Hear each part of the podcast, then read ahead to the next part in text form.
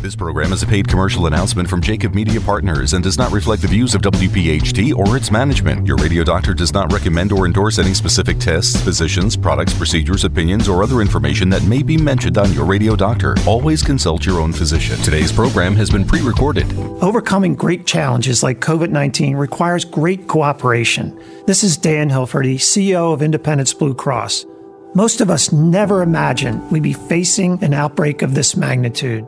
But in the face of this challenge, hospitals, public officials, and business leaders have come together. Through effective cooperation, these leaders are taking steps to keep us safe. Slowing the rate of infection from the virus will help hospitals care for those who need attention most. Remember, stay home, leave only for essential needs. Stay informed from sources like the CDC or Department of Health. Take a break from watching the news.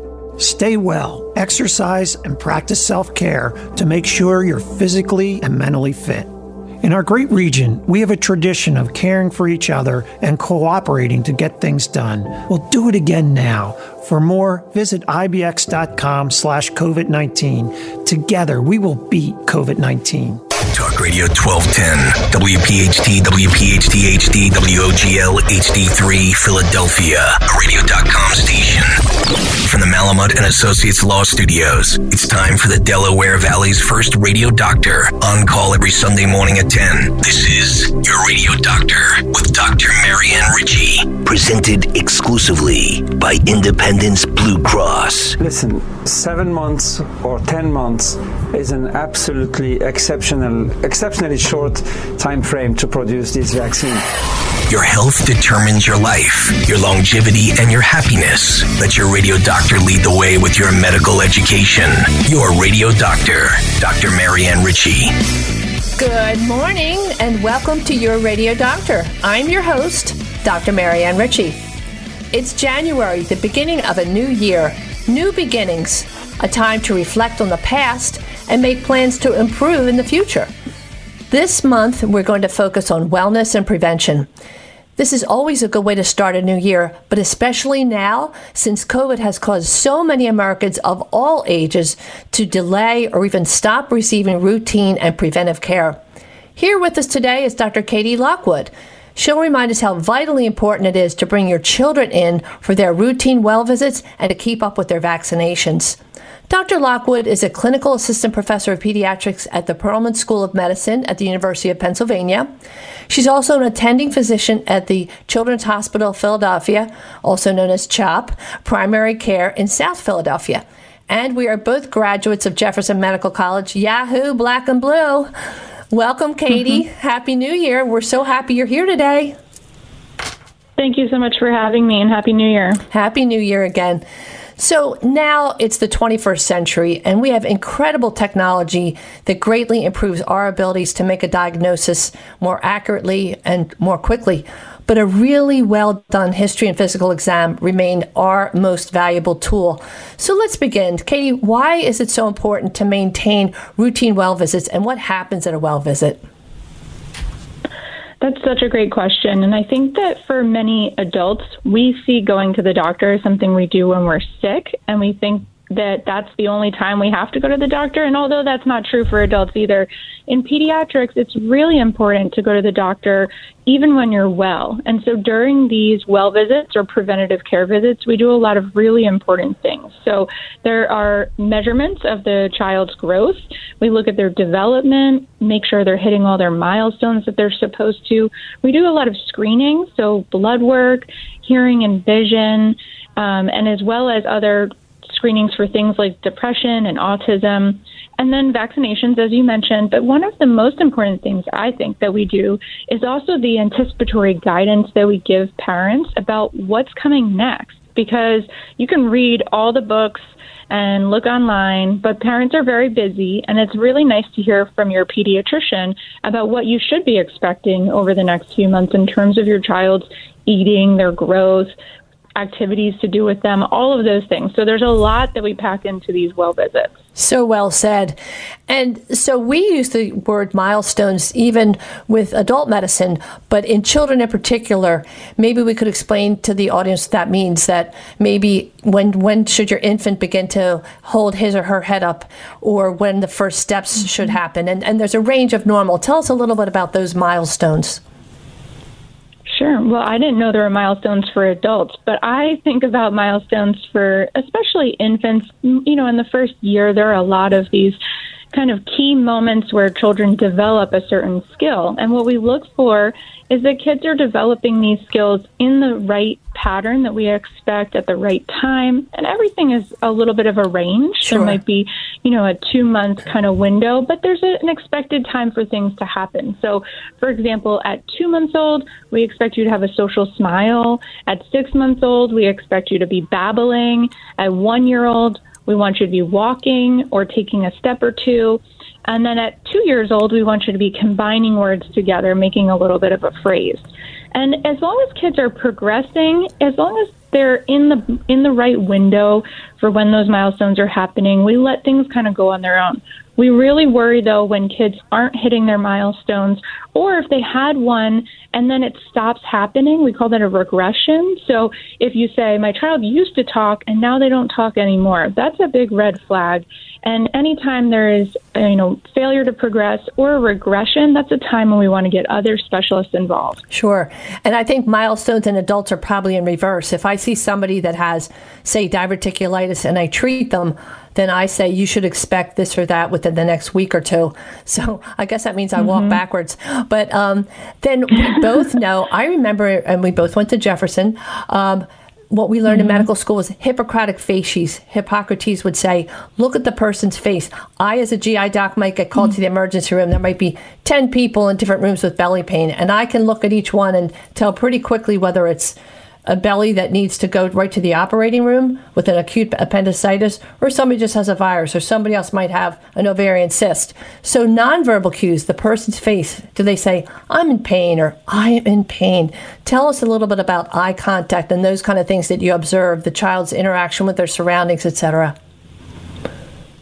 Sure. Well, adult doctors always tell me, how do you know what's going on with your patient when some of them can't talk to you, right? So for the first few years, we don't even have patients who are very reliable historians. They can't tell us much. So we rely on these visual cues very much. So we look at how the child is acting. Are they grimacing? Are they smiling? Are they fearful of the doctor or are they, you know, interacting with us appropriately?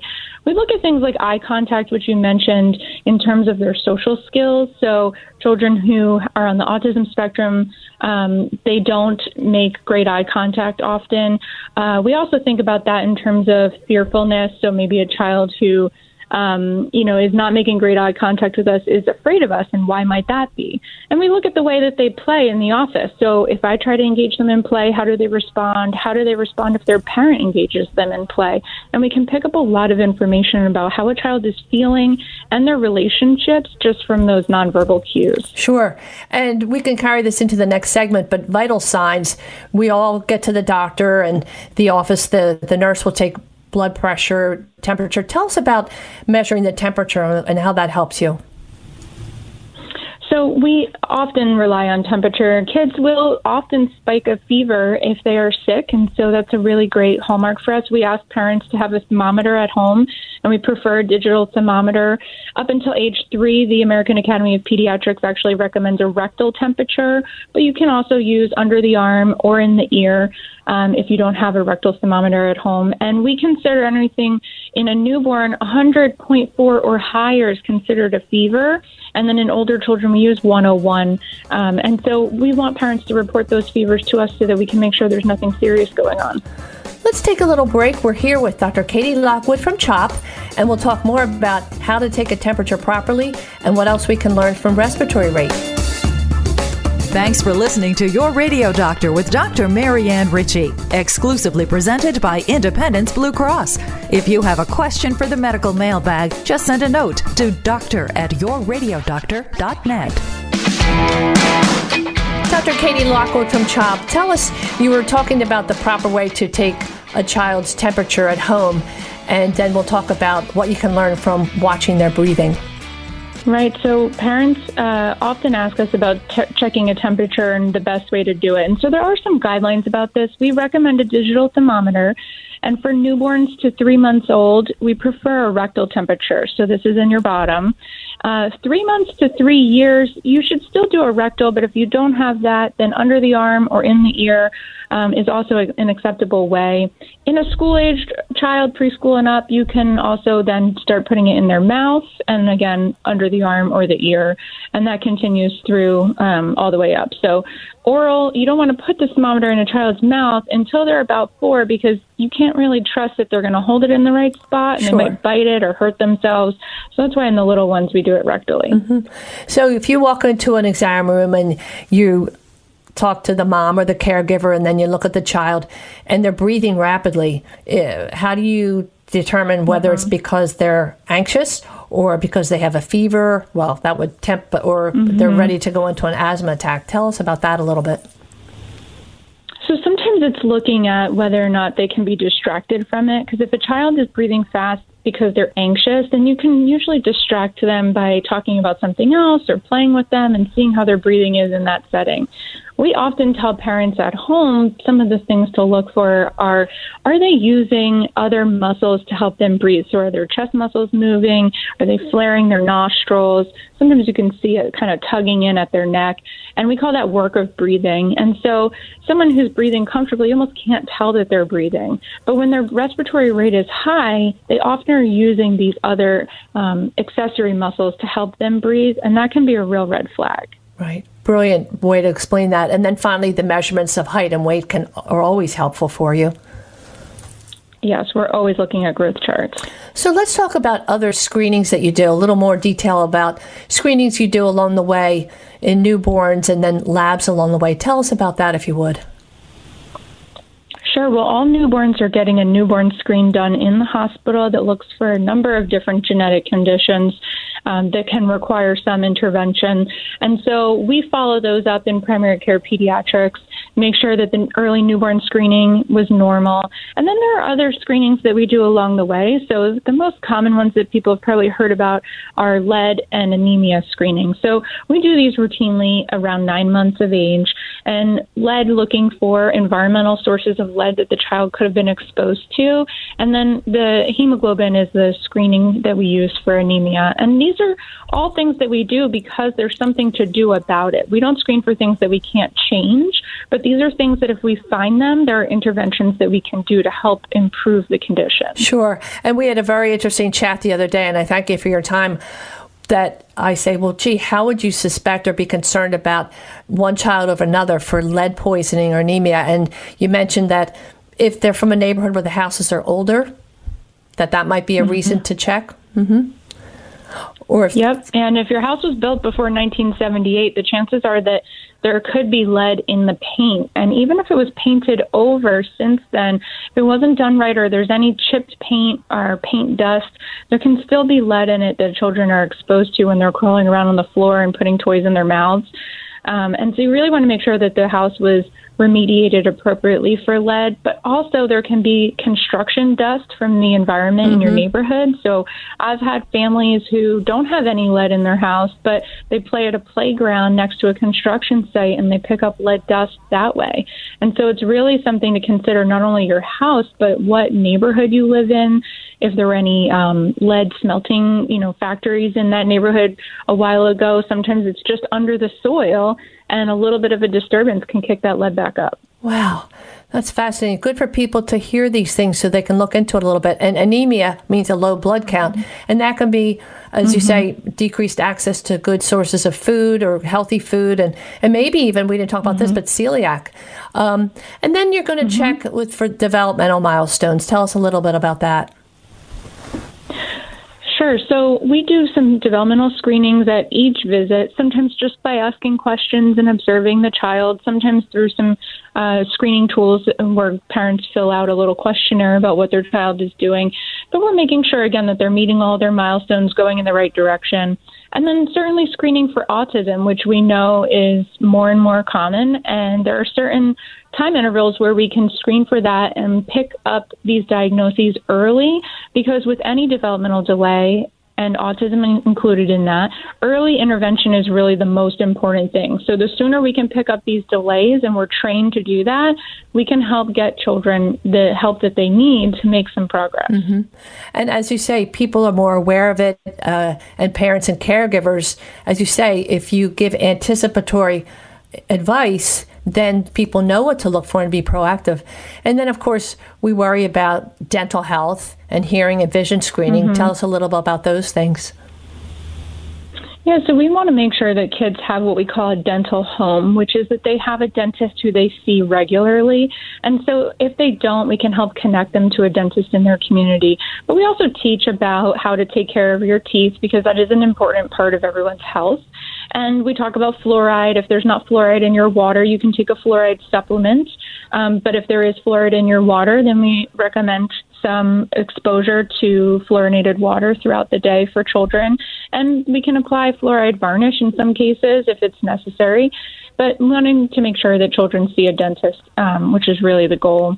And then hearing and vision, we do that, those screenings as well at our well visits, and we can pick up some things that are really subtle. And parents will often tell me, well, my child hears fine. But what we're looking for are those real subtle frequency um, defects. In teenagers, it could be from listening to music too loudly with their headphones. Mm. I know teenagers never do that, but that can really cause some noise induced hearing loss. And those are things that we can pick up with our screenings that parents may not be able to actually tell themselves because it, it seems so subtle. Yes. Um, but it can have a big impact on them. And that's the magic word, subtle. You know your child better than anyone else. But I remember we have our daughter's a big girl now. She's an adult, but when she was three and four years old, I thought I noticed that her one eye strayed a little bit, or strabismus, or people would call it a lazy mm-hmm. eye, I mm-hmm. guess.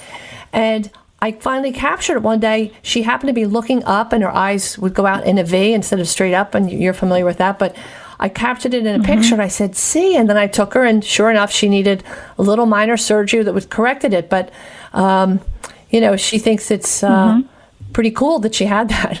I don't think it's cool, but yeah. And then when um, pictures are a great way to capture that too, as you mentioned. I love it when parents bring us pictures and they'll say, "Does this look abnormal to you?" It's yeah. really helpful because you see them so often at home. You can often catch those things that are just really fleeting. Exactly. One picture, a thousand words. And then as children grow mm-hmm. into adolescence, it's a, it's a whole different plateau of concerns that you are aware of. And you have adolescent screenings. And tell us a little bit about that, if you would. Sure. So with adolescents, we often do most of their screenings independently and let them talk for themselves and form that relationship with us, which is a really exciting time for them to take some ownership of their health. But we do a whole variety of screenings with um, adolescents, including things like depression screening, talking to them about substance abuse and sexual activity, but also positive things. So, looking at what their strengths are, what their coping skills are, um, what kind of future plans they have. We talk about things like driving as well, and doing some uh, anticipatory guidance about driving safety, which um, you know, motor vehicle accidents are actually the number one cause of death for teenagers, and so it's a really important sure. topic that I think sometimes we forget about. And so all of those screenings get packed into the adolescent visit on top of a lot of the things that we've already talked about too. And I like that you emphasize, um, and it's good for adults to hear this, that when you can, you not sequester, but you try to talk to the patient on his own or her own so that if they might be a little shy to speak in front of their parent or their caregiver, they're going to say to you, Yeah, I tried cigarettes. You know, I always have said that I think middle school is the boot camp for life because that's when people start to, right? Uh, girls and boys develop at a different, mm-hmm. uh, in a, a, different spectrum of time, and the more mature uh, boys and girls might behave differently than somebody who hasn't developed as quickly, et cetera. And I know with alcohol, mm-hmm. I've been reading that sometimes you screen as or, or they try as early as nine years old. Can you tell us a little bit about the CRAFFT screen? So we talk to um, teenagers about whether or not they're using substances in a way that's unhealthy for them. So we want to make sure that they're, you know, we expect them to be doing a little bit of experimentation in adolescence, but we can we can use tools like this to really make sure that they are not um, using alcohol or other substances in a way that's that's dangerous or high risk, and do some counseling around that so they understand what the risks are. Perfect. And and I, I love too that you say that you have this relationship and they trust you because if they're lucky mm-hmm. they're going to have a Dr. Lockwood in their lives from the time they're an infant till what's what's a typical age when uh, your patients switch over to uh, maybe an internist Usually or about fam- 21. Yeah. Yeah, 21. Um, we'll we'll see you through college, uh, but then after that, they start to develop grown-up issues, and so as you know, so it's a different field, and so it's better for them to see an adult provider. Wonderful. Your, your advice is so sound, Katie. Let's take a little break, and we'll be right back with Dr. Katie Lockwood from CHOP. Today's edition of Your Radio Doctor with Dr. Marianne Ritchie, presented exclusively by Independence Blue Cross, can be enjoyed on radio.com. Listen to the show at your convenience. Go to radio.com and in the search bar type in Your Radio Doctor. It's health education on demand. Welcome back. We're here today with Dr. Katie Lockwood talking about the value of routine well visits for pediatric patients from birth to age 21. But we spoke earlier about people of all ages delaying their routine care and cancer screenings.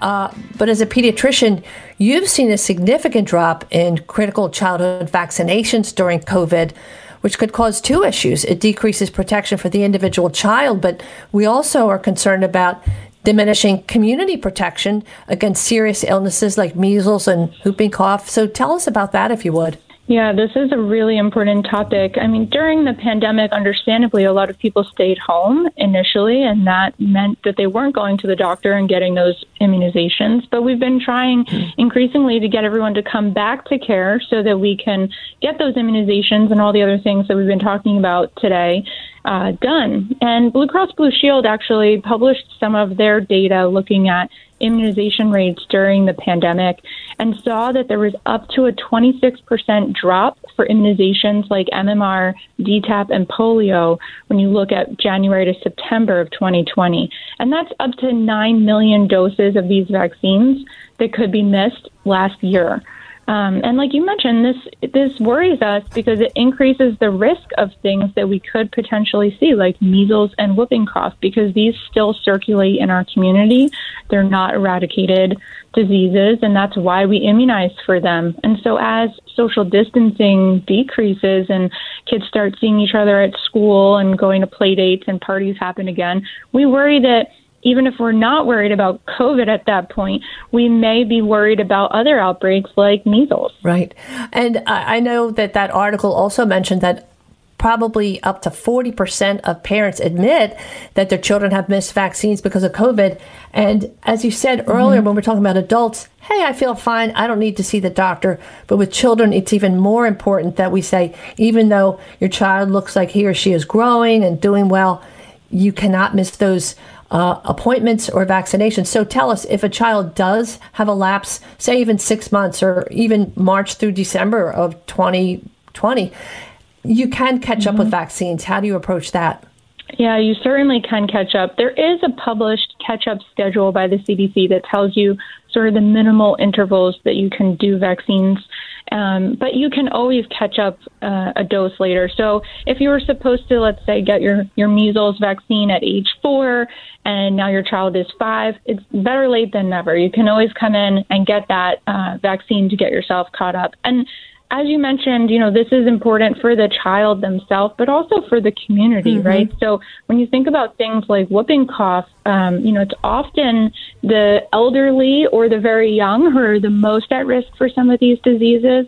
And so it's protecting your child, it's protecting, you know, grandma and grandpa, and it's protecting the people who are immunocompromised in the community. So it really has a benefit to everybody that we make sure that we maintain or aim towards getting some herd immunity for these diseases. Mm-hmm.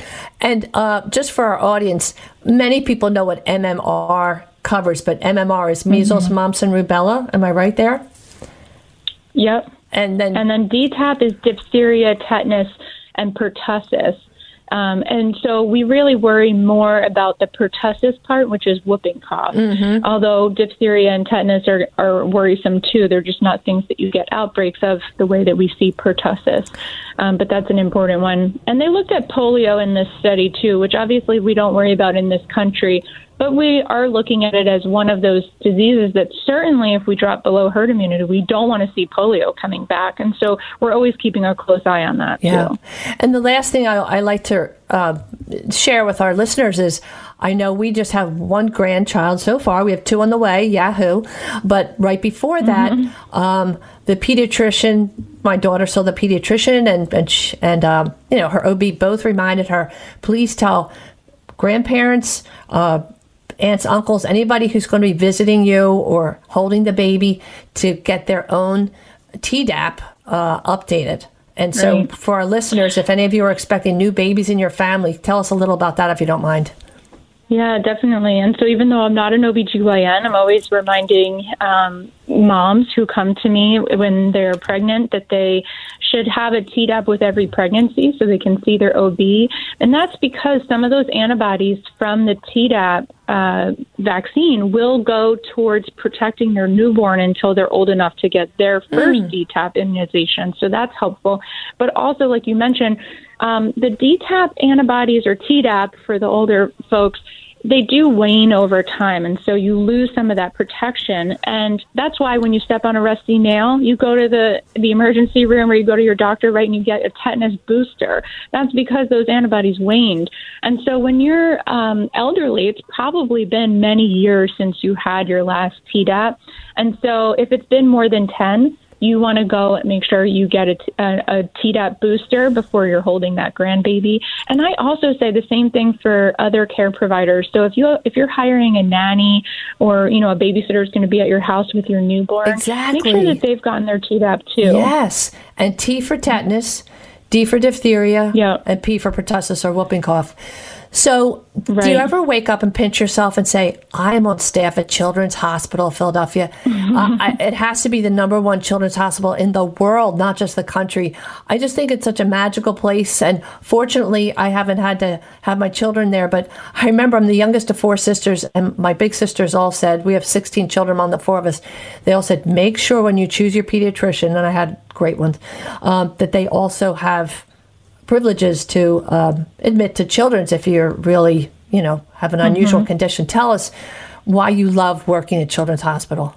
Oh my gosh, I could do a whole segment on this because sure. I really, I do feel very, very grateful to be at CHOP. And as you mentioned, you know, we just have a wealth of resources. There are so many smart people here and uh, so many different specialists that we have that are really rare and unique and, and see diagnoses that uh, many people have never even heard of before. They can be almost commonplace at CHOP because people come from all over the world to get their care at CHOP. But at the same time, we are a community hospital for Philadelphia. And there's nothing that we love more than just bread and butter pediatrics. And so sometimes people think, oh, I only have to go there if, you know, my child has something serious or rare um, and to get that specialty input. But really, we're providing, you know, top notch primary care as well. And the cool thing is that we have this network, right? So we have over 30 primary care sites spread across Pennsylvania and New Jersey. And then our specialists also have satellite sites, and I can't even name them all, but they're, you know, Brandywine, Voorhees, um, King of Prussia, Chalfont, they're all over the place, seeing, um, you know, and providing specialty care, even some surgical care at some of these satellites. And then, of course, we're building a new hospital in King of Prussia, um, which will have an emergency room and some inpatient beds.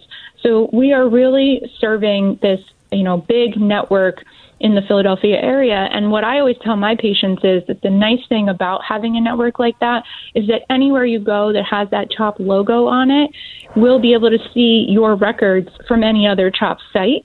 And so, you know, we are all working together as a team and coordinating this care.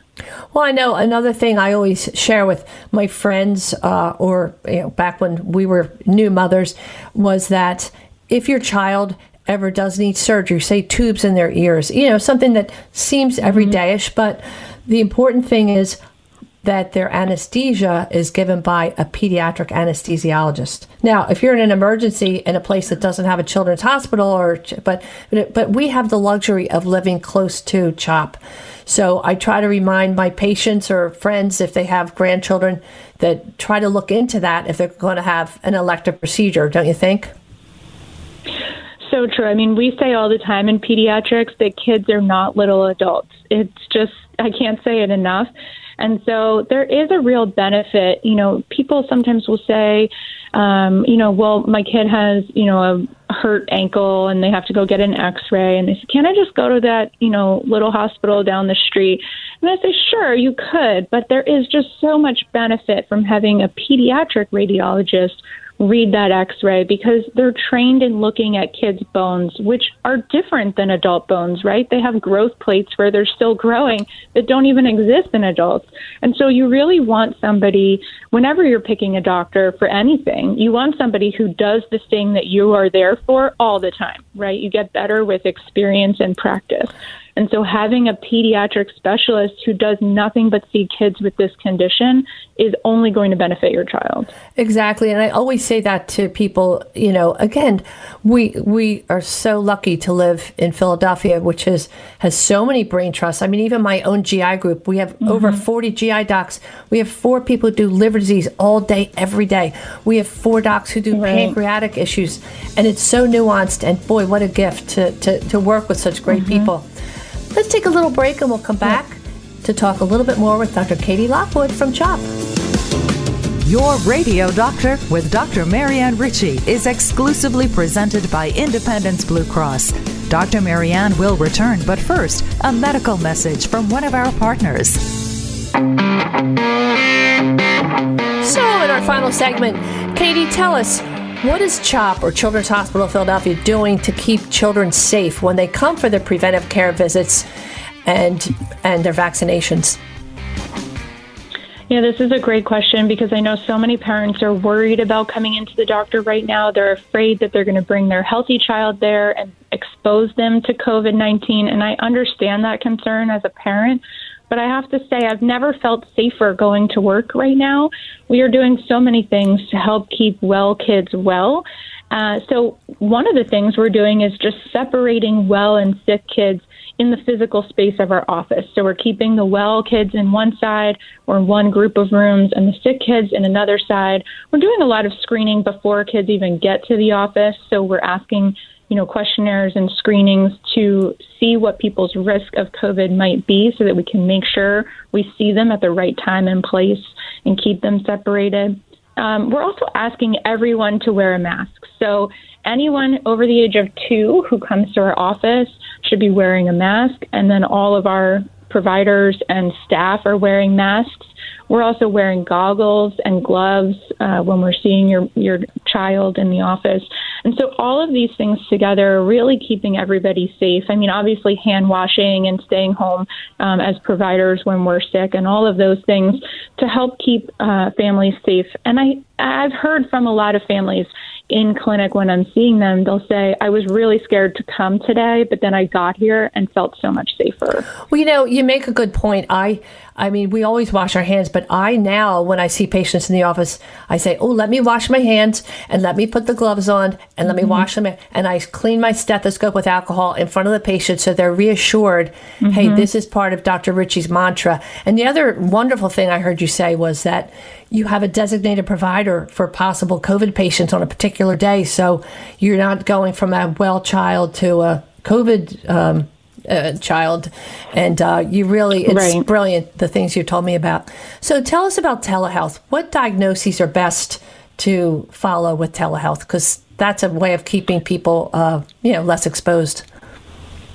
Yep, telehealth has really been a hero in this mm-hmm. pandemic for us to try to, you know, see some patients who maybe couldn't come to the office or, uh, or it was not necessary for them to come to the office and so we can do a lot of things via telehealth, but some of the easiest are behavioral health concerns. So I've been seeing a lot of my patients with ADHD or just the rising mental health, um, you know, conditions during the pandemic. We're seeing more anxiety and depression, and we can do a lot of that by telehealth. The other thing is that we have an online patient portal uh, in addition to the video visit, but parents can just submit pictures um, and communicate with us that way so we can handle a lot of things through our electronic um, online portal as well as telehealth. Well, and we mentioned earlier that nonverbal cues are so important. And sometimes you probably mm-hmm. get even different or better information in terms of behavior when you see that little boy or girl um, behaving in their own environment, in their home environment? How do they interact with the doggy or their brother or sister that you might not pick up in the office? Katie, lots of people would love to see you. How would they reach you if they want to be your patient or if they want to come to CHOP? Or and the other thing is an emergency line if they really need to come to your emergency room.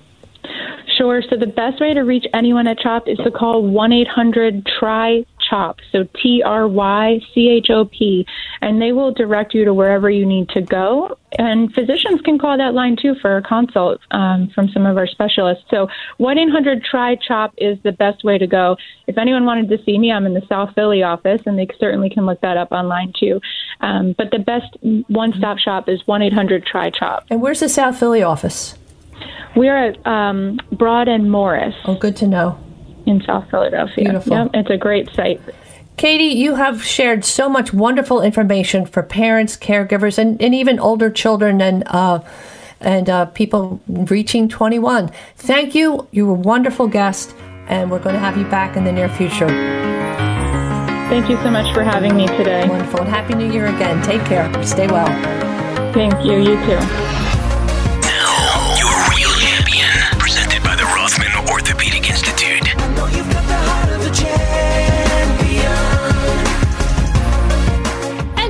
Time for Your Real Champion, Mark Winokur. I call this segment The Lion's Share. Every week we hear about a real champion and the stories get better and better. Let me tell you about Mark Winokur. Mark served in the U.S. Postal Service for 39 years and loved every minute of it. His dedication and professionalism led him from a local route to a regional position and finally a leadership role at 30th Street in the City of Philadelphia office. He had the perfect upbeat disposition for the job. His wife explains that when Mark delivered the mail, he had a small transistor radio attached to his mail mailbag so he could sing during the entire route. Mark says, if you're happy, people around are happy. And if you're not happy, people around you are twice as unhappy. Mark has lived that philosophy for his entire life, bringing happiness to the people around him. Starting at the age of 14, Mark was a regular volunteer at the Moss Rehab Hospital all through high school. He spent years as a big brother. For the past 25 years, he's been a very active member of the Lions Club. This is a service organization that has many projects, including food drives, diaper drives, giving gift cards, hearing aids, eye exams, fittings for eyeglasses.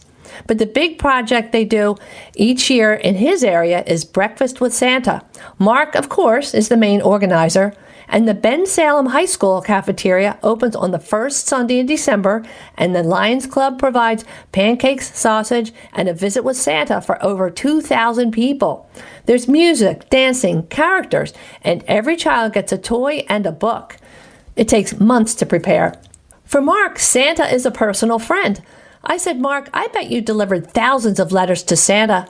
Mark chimed, You know, the Lions put a mailbox in the Bensalem High School which receives letters to Santa. Now the story gets interesting because Mark found his perfect match. His wife Sharon is every bit as devoted. It's Sharon who answers over 400 letters to Santa every year. It's Sharon who buys all the toys for the children who come to the Santa breakfast. And it's Sharon who learns what a needed child longs for and makes the wish come true. Sharon told me of a little girl who longed for a Barbie doll at Christmas. Her mother could only afford an imitation Barbie from the dollar store. Sharon found the mom at the Santa breakfast and gave her a wrapped Barbie to put under the tree on Christmas Day. The mom accepted the precious Barbie, tucked her inside her coat, and left the breakfast in tears. But wait, there's more. Until COVID struck, this dynamic duo volunteered as bumper T clowns at St. Mary's Hospital in Langhorne as Dr. Shara Smile and Dr. Boo Boo Fixer. Not sure where they find the time, but Mark is also a volunteer fireman, and for six years he's been the president of the Bucks County Association for the Blind. And Sharon's helping with both. Well, their life of service has certainly made an impression. Their son is the sergeant for the Bensalem Police Department, and their daughter is a school teacher. His son in law drives the fire engine with Santa through the neighborhoods. You can hear the pride in his voice when Mark explains that as members of the Department of Public Safety, he as a fireman and his son, the police officer, work together to fill 400 food baskets yearly for the needy in their area. Even Mark and Sharon's grandchildren volunteer. And the pandemic? What pandemic? It doesn't hold this lead guitarist back. Mark uses his lockdown time to take online lessons from Johns Hopkins and Harvard so he's ready to join his blues band again when COVID leaves town. We salute you, Mark and Sharon Winokur. They each have done a lion's share. You're real champions. Learn how you can help. Visit the Facebook page of the Bensalem Lions Club. Thanks for listening today. Tune in next week and hear about the importance of yearly visits with your family doctor and the great work of a doctor helping the underserved and immigrants. And while you think about this year's New Year's resolutions, why not put this at the top of your list? I promise to take care of my health. Book your annual physical, schedule your screenings for cancers, and get your blood tests. Listen to all of our shows on yourradiodoctor.net. Send us your story of a real champion to info at yourradiodoctor.net. And now, while you take those decorations down, listen to the sounds of Sinatra. It will make the work more fun. And always remember that your health is your wealth. Thanks for listening to your Radio Doctor, Dr. Marianne Ritchie, a Jacob Media production. If you're interested in learning more about the power of the radio hour, contact Joe Kraus at 267 261 3428. This program is a paid commercial announcement and in no way represents the views of WPHT or its management. Today's program has been pre recorded.